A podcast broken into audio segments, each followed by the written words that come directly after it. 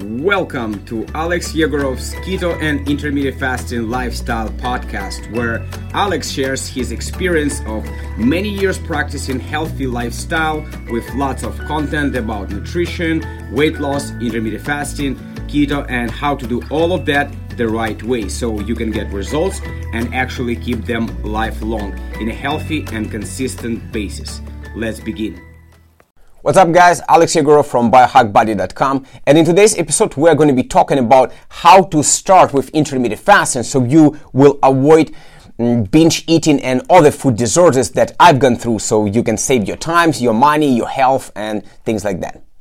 As I told you already, I've been fasting for quite a while and at that point, at that moment of my life, I don't suffer. I don't fast. When I go 23 hours fast, I don't think about food at all. So I don't need to keep my mind occupied with anything, to be honest, because I just I just go about my day like, oh, okay, it's time to eat. I already forgot about it. You know what I'm saying?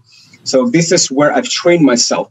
Although when I first started with intermittent fasting, I start. That's what I recommend with my clients or with the people, general people who trying to start with intermittent fasting. I, tr- I, try to teach them to start slowly and see based on their feelings uh, so they can go slowly and adjust, even starting from 12 hours fast. I know it's not a technical fast, but still abstaining from food for 12 hours and then 13, 14, and feel as you go. Uh, what's your feeling because you need to be a little bit in stress and not too much if you will push yourself too much again it's not going to be for everybody i will make it clear but if you will push yourself too much or if you will diet you might just have the problem that i actually have gone through which is binge eating food disorders multiple uh, multiple food disorders. And after that would be very hard for you uh, to get back with that and fix those emotional eatings and whatnot. So for me right now 23 hours going really easily i just go about my day. I record youtube channels. I record podcast. I go for a walk for a run. I do work out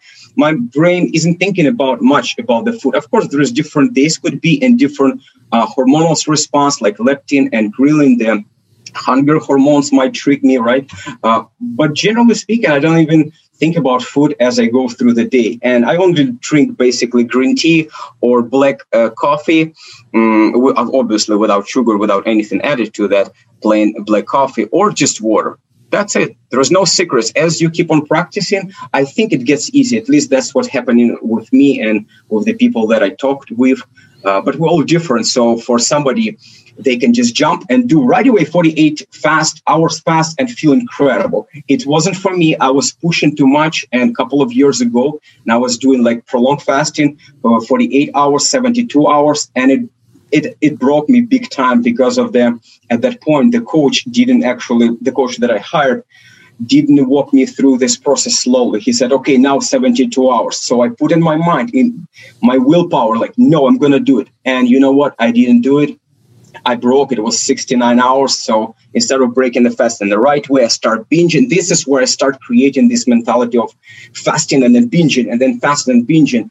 Uh, and so I've learned that dieting it's very dangerous tool, and you need to. That's why exactly I said uh, when we just start uh, uh, this call. I said that make the lifetime and not the short-term dieting. Don't do those two weeks crazy diets or something. You need to uh, find something sustainable for yourself and slowly you can increase. If we're talking about intermittent fasting definitely increase it um, and find your time your schedule for that which will be better and more adaptable based on your work based on your feeling uh, with your kids at home you know with your lifestyle. Thanks for joining me today and listening this podcast if you enjoyed this episode or received any value, then I'd love you to leave an honest review on iTunes.